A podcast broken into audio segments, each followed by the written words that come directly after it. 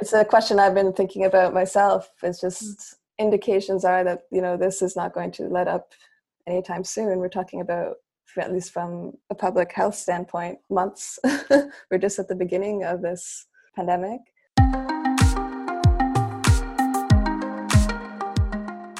Welcome to How Do You Feel, a podcast with info and inspo to help you tune in to your fitness, nutrition, and mindset.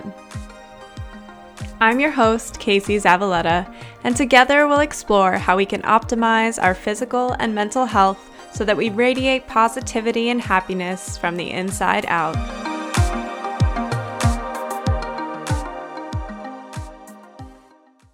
Hello, world. I hope everyone is adjusting to self isolation okay. Did you give yourself a break this week to stop and ask, How do I feel? Did you take a pause in the middle of your work from home day to think about how you're feeling? Because the reality is, it might be pretty complicated right now. There may be many layers to how you're feeling, and you deserve giving yourself the time to sit with it and start to peel some of those layers back so that you could acknowledge them and move through them. No matter how you're feeling about things, I hope that you feel connected to people still. I hope you still feel supported in life, and I hope that you're putting in the effort to stay social because social distancing does not mean emotional distancing. I ran a couple of mindfulness practice sessions last week through the All Day Fit online hub. And the opportunity to get to talk with people about how they're coping and some of their anxieties and fears and discomforts that are arising during this situation was very mind opening. And I really appreciated how everyone was so open with sharing because everyone does deal with this situation a little bit differently everyone's coping mechanisms are a little bit different. And no matter how you cope, as long as you feel like those coping mechanisms are healthy and they're not avoidance mechanisms, that's great. There's no one size fits all formula for getting through a pandemic, that's for sure. In my mindfulness sessions this week, I asked one question that I really loved. The question was What is one thing that makes you feel most fully yourself? What's one activity that makes you feel 100% you? I had everyone write it down in their journals this week and then really think about and reflect on how that thing can continue to fit into their life, even though their life looks different right now in self isolation. And I really encourage you to do the same. And you might have to get a little bit creative, but it is so important for your mental well being that you continue to incorporate whatever that activity is that makes you feel alive and energized and inspired into your life because that's one of the things that's going to give you the energy to get through this whole thing. For me, there are a few activities that make me feel most alive and most fully myself. A huge one is moving my body. In self isolation, movement isn't naturally built into my day like it normally is. So I sat down this week and made myself a really specific schedule of all the ways that I'm going to commit to moving my body this week. I wouldn't normally do this because normally I don't have to. Normally that movement is way more naturally built in, but in this situation, it's not. So I'm choosing to be deliberate about moving my body in different ways each day. And I'm not just talking about workouts, I'm also talking about walks and mobility and doing animal flow, which I love. So, all of the ways in which I am going to commit to moving my body because that makes me feel my best self and trickles into all the other parts of my life. Guys, I am pumped to share this episode of the podcast this week. It is about COVID 19, but I think it's a bit different of an angle than likely all the information that you've been getting on COVID 19 so far. I had the chance to speak with Sonja Kittelsen. Sonja has worked as a researcher studying the global politics of epidemic prevention, preparedness, and response for about 10 years. So she's been studying for exactly this situation for a very long time. She has a PhD in international politics and currently lives in Oslo, Norway, where she's a researcher at the Center for Development and the Environment at the University of Oslo. In this conversation, we had the chance to zoom out a little bit and think big picture about how COVID is affecting not only our personal lives, but the societies that we're living in, how the governments are responding or how we can expect them to respond, and then how it could affect our lives moving forward and in the future. And Sonja was so thoughtful and has so many great insights about all of those things. I don't want to give away too much more because obviously you will hear it best as it comes out of her mouth because she is the expert. But this was a very cool and informative and exciting episode for me. So I'm really excited to share it with you guys. I hope you enjoy this conversation with Sonja. Hi, Sonja. Welcome to the How Do You Feel podcast. I'm so excited to have you on and get to talk to you today. Uh, thank you. Thanks for having me. I appreciate you taking the time out of your day to chat with everyone. We're going to talk about COVID 19. Before we launch into those questions, could you just give us a little bit of an idea of your educational background and mm-hmm. why you're able to speak to some of these things? Sure. So, I have a PhD in international politics, but I've been researching kind of the politics of health security or how we prevent, prepare for, and respond to epidemic events globally for about 10 years. So I kind of researched this area in a broad sense for quite some time, but I can't speak to it from like a epidemiological standpoint. I can speak to it more from like the, the politics side of things. Awesome. Makes total sense. Have we ever seen anything like COVID 19 before? COVID 19 is a new virus that emerged, well, in China this year. So we haven't seen anything like it specifically, but we've seen new viruses emerge in the past. Uh, we've seen epidemics and pandemics in the past as well. COVID 19 is a coronavirus, and we've seen other coronaviruses from the, uh, you know, that similar family in the past as well. So, for example, the severe acute respiratory syndrome epidemic in 2002 to 2003. That was a coronavirus. Um, oh, I didn't know that. Cool. Yeah, same, same, family. They played out quite differently, but they're from the same kind of family of viruses. The Middle East respiratory syndrome in 2012 was also um, from the in the corona family. So we have seen similar types of novel viruses emerging that we haven't seen prior. Um, but particularly novel about this one and compared to those is how quickly it's spreading around the world. Yeah, definitely. So infectious. What does it mm. take for something to be classified as a an epidemic or a pandemic? What does it take for it to cross that threshold? The WHO would define a pandemic in terms of its geographic spread. So when they declare that's the World Health Organization. when they declare uh, a pandemic, it's because it's reached a point where it's spreading consistently throughout the world. Yeah. Makes sense. How did COVID 19 start? So they're not entirely sure what the exact origins of it are. What they have been able to do is trace it back to the city of Wuhan in China. That's where they first identified it. They think it was likely tied to uh, a market there, but exactly how it emerged and spread is still not quite clear, so far as I know. Um, I think there are some theories that it might have jumped the species barrier from bats or maybe from other animals as well to get to a point where it could spread easily from human to human. Mm-hmm. Interesting. Yeah, when we were talking before, you were mentioning that a lot of diseases actually come from bats specifically, which I didn't know before. Super interesting. Yeah, animals and humans can share a lot of the same diseases, and some don't affect humans and others do. So there's a lot of kind of species crossover there that can happen. Yeah. Yeah, it makes sense. I'm very thankful that this one doesn't affect dogs because that means that my dog can go out and play like normal and she's not going to bring me anything. I'm very thankful for that right now. Yeah. But yeah, it's interesting how it plays out. No one really knows exactly how to feel about this right now. We're all trying mm-hmm. to figure out what's safe for us to do, right? Like when we can we go to the grocery store or should we order in all of our food? Should we wear mm-hmm. gloves every time we go to the grocery store? Can we go to the park? Like all these things, right? In your opinion how worried should we be about this as people that are self-isolating but on a daily hmm. basis how worried should we be? Yeah i think it's okay to be a bit worried about this. I think it's natural to be worried about this. It's a virus that you know we're learning about as it progresses. It spreads quickly. It can while most people will experience a mild version of it if they get infected it can also be quite severe for some people. So I think it's natural to be a little bit concerned about it. It also has social and economic implications for a lot of people, people that are suddenly out of work and suddenly financially difficult situations where there's not an obvious endpoint. It's quite natural to be a bit worried about it. Mm-hmm. that being said, I don't think we need to panic about it.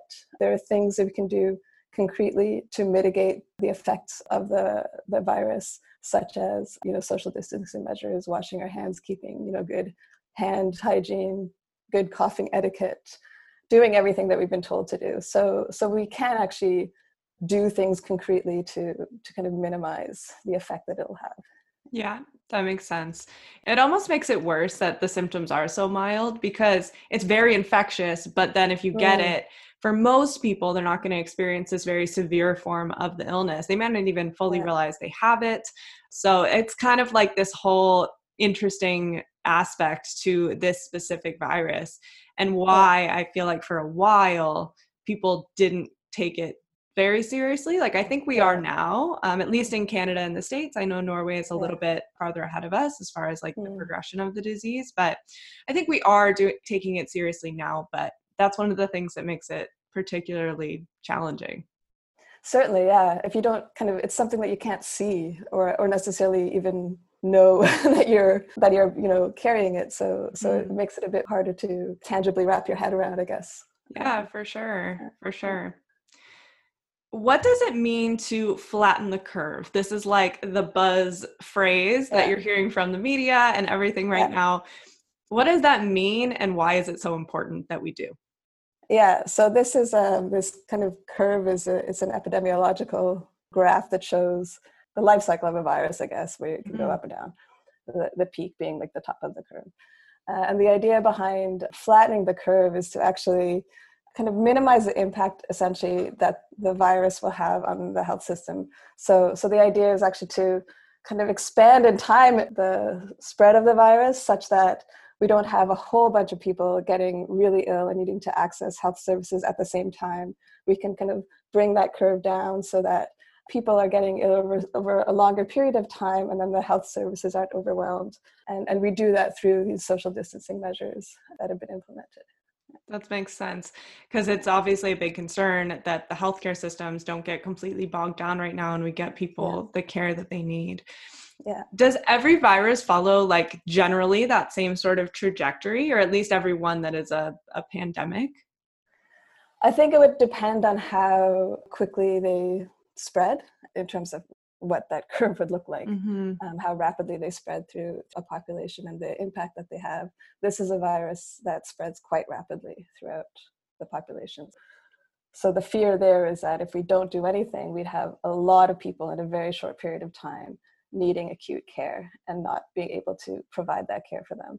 So if we can bring that curve down and make it spread a bit slower, we can buy some time. We can ensure that the health system isn't overwhelmed. We can kind of buy time to hopefully get a vaccine at some point or have something else that can that can help mitigate the effect of the virus.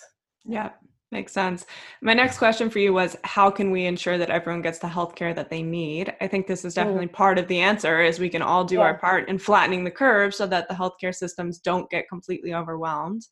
Are Absolutely. there other measures that governments or the healthcare systems of countries should be putting in place, like things that they should be doing to make sure that everyone can get the care that they need?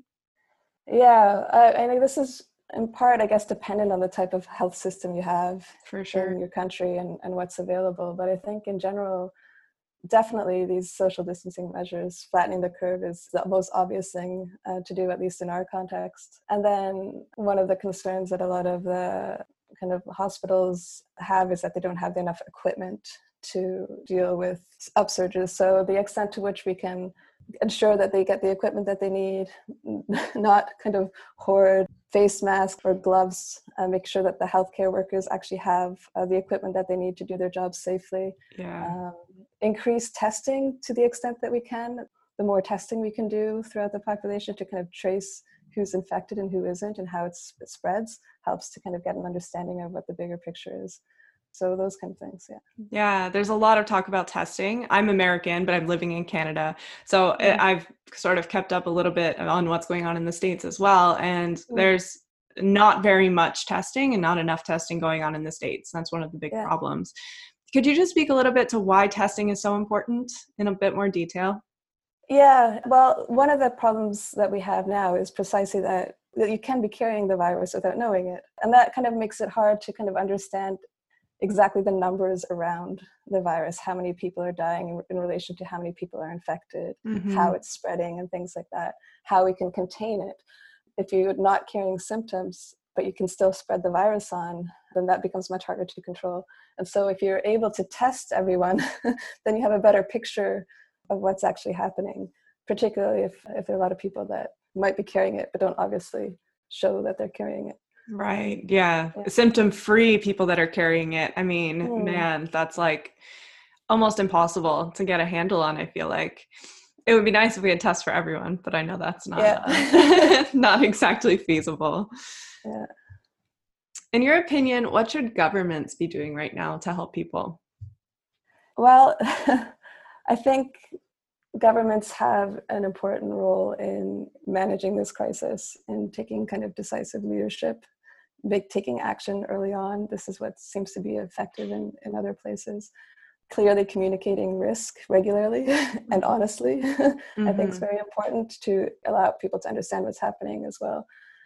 Obviously, there are very difficult choices that need to be made between, you know, protecting the population and uh, you know the flip side of that is with all these social distancing measures is that the economy takes a huge hit um, and a lot of people are in suddenly very precarious work situations and economic situations. And so i think the government also has a responsibility there to try to help those people that are suddenly in this spot where they're stuck due to the measures that have to be put into place. And there are like so many layers to that, right? Like so many situations where people could be affected.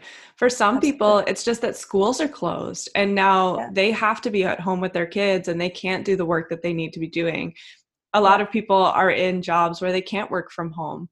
My job normally would be being in the gym with clients, training them. And obviously, yeah. gyms are all shut down right now. So that can't happen. So there are a lot of things that are happening to where I'm trying to take my services online but yeah. the income doesn't look the same right like the amount that yeah. i can work isn't the same so it looks yeah. very different for a lot of people but i know a lot of people are very impacted by this um, and obviously overall like the global economy has been hugely impacted as well which has been a little bit scary i think for a lot of people we're going to take a short break from the episode because I have a very important announcement. If you are feeling unmotivated to stick to a workout schedule right now, or you're struggling to figure out what the heck to do at home to stay active, you are not alone, and I am here to help you. Introducing a new service one on one online coaching. I want to become your personal trainer even while we're all social distancing. Here's what you'll get from starting a program with me. You'll get a four week personalized strength training program. You'll get ongoing accountability to help you stick to your goals and your program, which is really challenging right now when we're all sitting at home. You'll get full body at home strength workouts customized exactly for whatever space and equipment you have at home. I can also give you suggestions for a few things that you can buy to really maximize your program. Plus, you'll get access to All Day Fit's virtual online classes that we're running seven days a week through Zoom. It's so important to keep moving right now for both your physical and mental health. If you're ready to sign up to start working with me, you can visit alldayfit.com slash online dash hub. That's alldayfit.com slash online dash hub, and you'll find all the details for signing up there. I'll also link that website in the show notes. This online one on one personalized training is a service that All Day Fit has never offered before. So, this is your chance to take advantage and start working with me right away. Okay, guys, let's get back to the episode. How can we make sure that small businesses don't go bankrupt? Because I feel like small businesses are particularly susceptible to this situation and they're particularly at risk? I think there are kind of two things. I think there's things that the government can do, and I think there's things that we, as kind of members of the community and consumers, can do as well. From the government perspective, I think certainly if they're now mandating businesses to close. And as I said, I think they have a responsibility to help them get through this period, either through some kind of financial package, a kind of emergency package that a lot of governments are trying to put into place now that can help take a little bit of the pressure off, you know, kind of maybe revisiting employment insurance uh, mm-hmm. schemes to ensure that people that are suddenly uh, out of work due to the situation are covered in some capacity. So I think that's very important from kind of a government perspective. I think as consumers and as community members, we can also support our local businesses as much as we can through this mm-hmm. Uh, a lot of shops are still open or at least have online services. So I think, you know, if you're buying something, being conscious about trying to find your local uh, shop that sells the book you want mm-hmm. and supporting them right now because they're quite vulnerable things like not canceling your membership for you know your local training center where you like to go because you know they're dependent on these, this income to keep going so if you're in a position to not do that choosing not to do that mm-hmm. um, similarly with kind of cultural events I, I bought a festival ticket for a festival in june which is probably not going to happen now and we were asked if we would consider not asking for refunds. And I'm happy not to ask for a refund. I would rather just eat mm. that cost, knowing that at least next year we'd have a chance of having a similar thing again. So I think being a bit more conscious about that as consumers and recognizing, thinking about what you want in your society and your community when you can go outside and enjoy things again, what's important, and making sure that you support uh, those businesses. I've seen also on Facebook here, at least, a lot of campaigns to kind of raise money for people's favorite businesses or favorite mm-hmm. shops or favorite places to hang out. Uh, and so I think there's a lot we can do as a community as well to help that as much as we can. Yeah. Yeah, I think those are all such good thoughts. And it's so important to think about. It's it's not just supporting them right now. I love how you explain this. It's not just about supporting them right now. It's about ensuring that they're able to still be in business next year when you walk down the street and you want that little cafe to be there that you love yeah. so much, right? So we're thinking a little yeah. bit bigger picture here and in being conscious about how we can give those places our support. I think that's Absolutely. really important.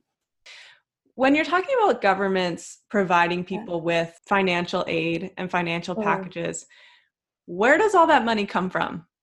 well, I think they're going. To, it's like a lot of money. yeah, yeah, yeah. I mean, and and that's the other thing, right? It's it's going to be it's going to be rough, and they won't. I mean, there's there will be businesses that won't last. That's mm-hmm. the reality of it. I, I think, particularly if this continues for a long period of time, and there's also a question of how long this can continue, or or, or what kind of other kind of situations might we come up with that can help alleviate both the economic side of it, but also ensure that the public is still safe. Mm-hmm. Um, no, I think they, they will just have to dig into their coffers and run into some deficit. I don't know. yeah. What are some of those other situations that you're talking about that could potentially, we could potentially like look towards if this lasts a really, really long time? Yeah, I don't actually know. I've just been, it's a question I've been thinking about myself. It's just, mm indications are that you know this is not going to let up anytime soon. We're talking about at least from a public health standpoint, months. We're just at the beginning of this pandemic. That's crazy. Uh, so we really, so yeah. you believe that we really are still like just at the beginning of this? Yeah, I think we're, you know, we haven't reached the bit yet.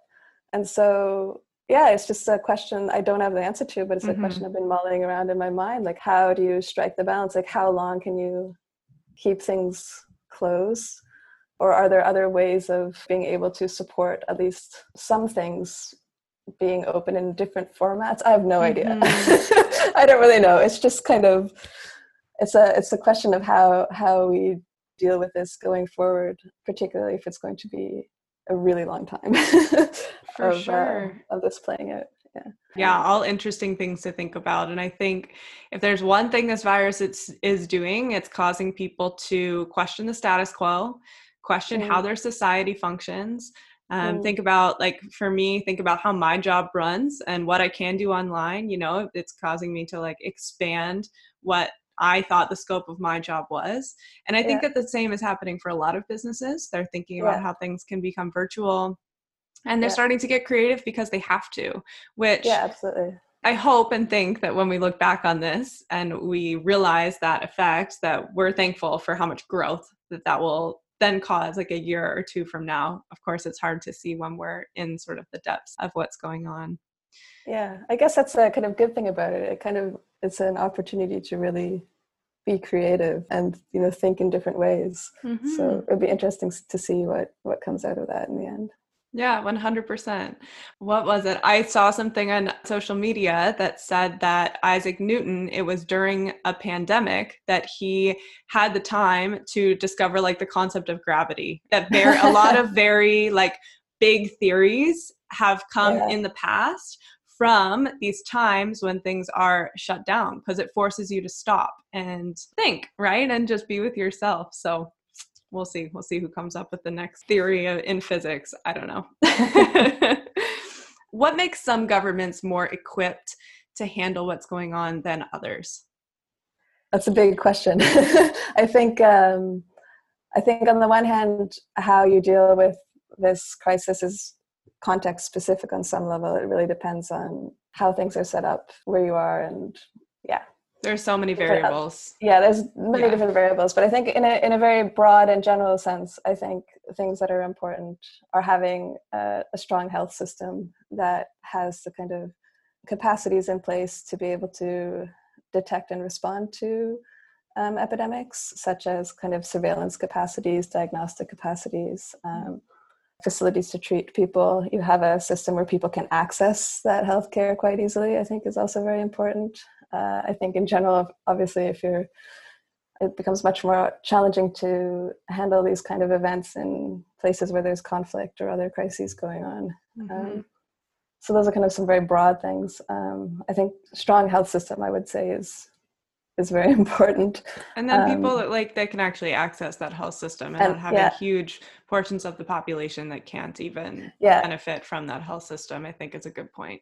absolutely, and a health system that's access accessible for everyone. And then beyond that, in terms of thinking about what we can learn from what's happening now, is I think we can look at the countries that have already experienced it or have started to, and start to kind of draw lessons from there. Um, and so I think what seems to be important is taking drastic measures early on, testing as much as possible, putting in these kind of social distancing practices as early as possible. Yeah, and a lot of that as, as well has to do with the resources and capacities at your disposal. Why are governments afraid to take drastic measures early on? Or I feel like a lot of people, they didn't believe it until they had to believe it. You know what I mean? Like they really resisted.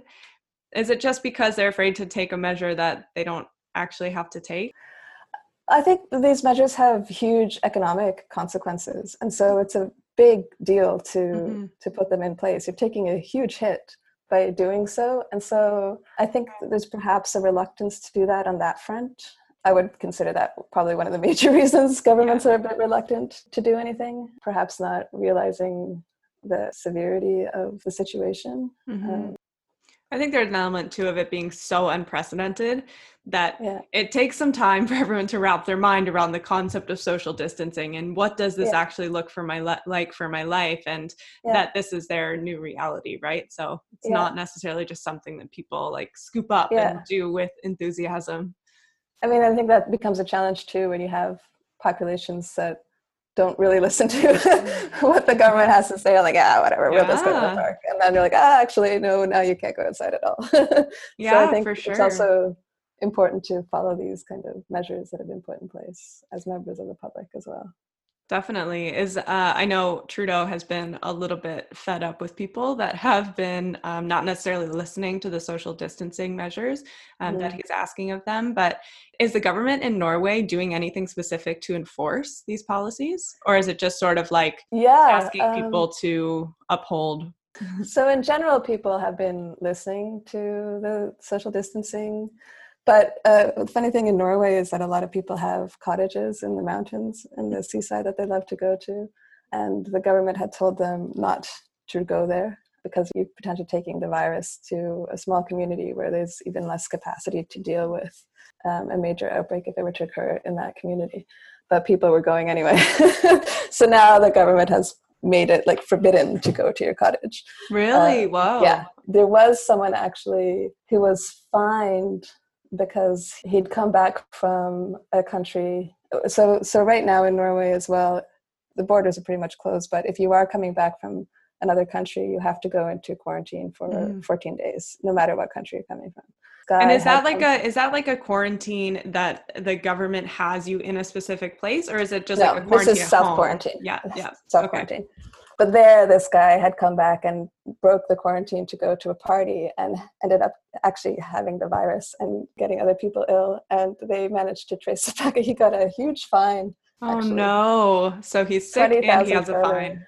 Wow! Yeah, for, breaking quarantines, they're taking it quite seriously. For the most part, people are are listening mm-hmm. Uh, so it hasn't been a huge problem here as it has been in some other countries That's where people good. haven't really been listening to the social distancing.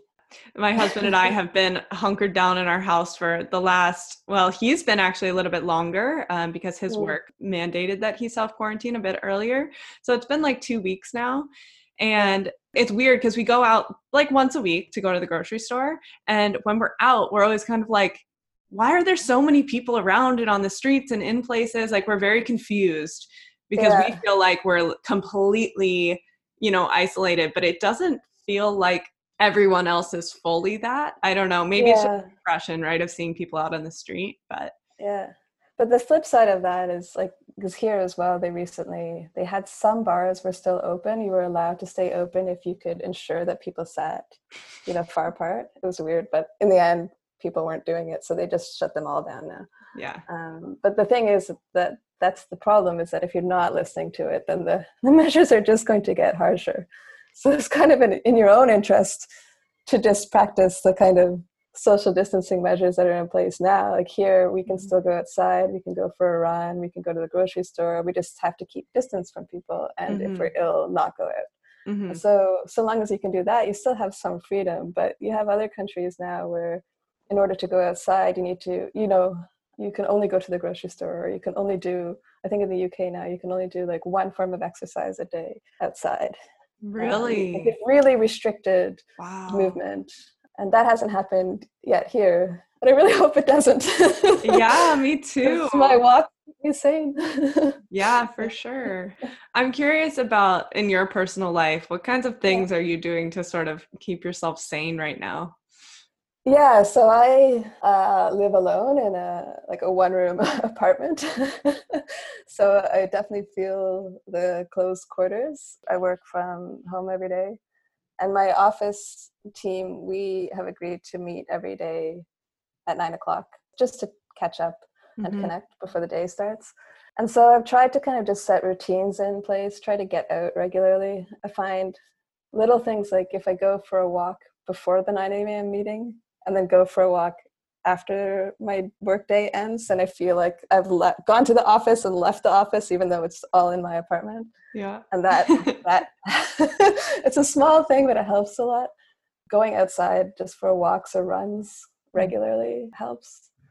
Just trying to catch up with friends on zoom or other online forums. Yeah virtual um, hangouts. yeah absolutely. It's important. So those kind of things some days are easier than others. Other times I'm just like, oh, this is tough. How many weeks are you into this? We're two weeks in now. Two weeks, okay. We just received the message that these measures will continue to be in place until after Easter and then they will reevaluate. But I suspect it'll keep going. When you were studying in school, did you think that you would live through this in your lifetime? Did you expect that there would be a pandemic that you would actually see pan out? Yeah in a way yes. I, I, didn't think i would experience it in in this way that i have now but the idea that we would have a pandemic in future has been one that's been recognized for a long time um, i think. And this won't be the last new or novel virus that emerges. We've now seen due to processes of globalization and how we live with you know our relationship to land and animals and and all the rest that viruses now are, are emerging more frequently than they were before and they just can spread faster because we can move around much faster and we're in such densely populated cities many of times yeah. right in such living closer yeah. like closer to animals encroaching upon their their territories as well And so all of these factors play together. And so for a long, like a lot of people have really, um, there's been a lot of kind of focus on uh, the next pandemic being an influenza pandemic, in fact.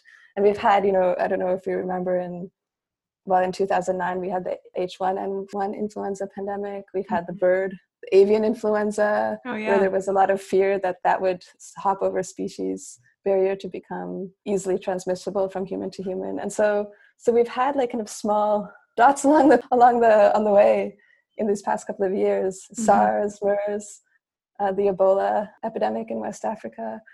So they're happening with more and more frequency. And that's kind of the world we're in now. I didn't know it would be this one in particular, but but the idea that it's happened was sort of, of inevitable on some level yeah yeah, yeah that makes sense okay mm-hmm. Sonja i have one question that i ask everyone that comes on the podcast sure. and this question might be a bit different to answer right now but okay. I, I love to ask people what makes you excited to get out of bed in the morning? Yeah i know right now it's like um, a little weird because normal like your normal answer might be different than what your life looks like right now. Yeah i guess particularly in this context what i find really heartening is just the way people are coming together like i, I really value how it's nice to see members of the community rallying together and supporting each other my colleagues and i how we support each other mm-hmm. my friends and i how we're connecting in different ways but even just strangers helping each other out the kind of support that's going into helping things keep running i think that's probably a kind of heartening thing right now because there's a lot of news that's a little bit discouraging Definitely. Yeah. yeah, I fully agree. It's very cool to see how people are continuing to try to connect and be there for each other even though we have to do it virtually, I think that we're social beings and that doesn't go away just because we can't physically be in the same place with someone. Yeah.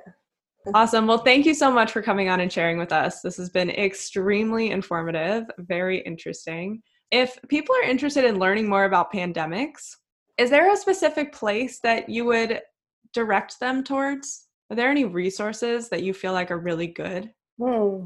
Well, I think if you like if you want to kind of get the latest updates and facts about what's happening, the World Health Organization updates its website frequently. So that's just a good place for facts. Um, Great. And I think it's so important that people get their information right now from reputable sources because yeah. things can circulate on social media that aren't necessarily truth or fact, and they can cause fear and anxiety where maybe it shouldn't be. So I think that that's a great one.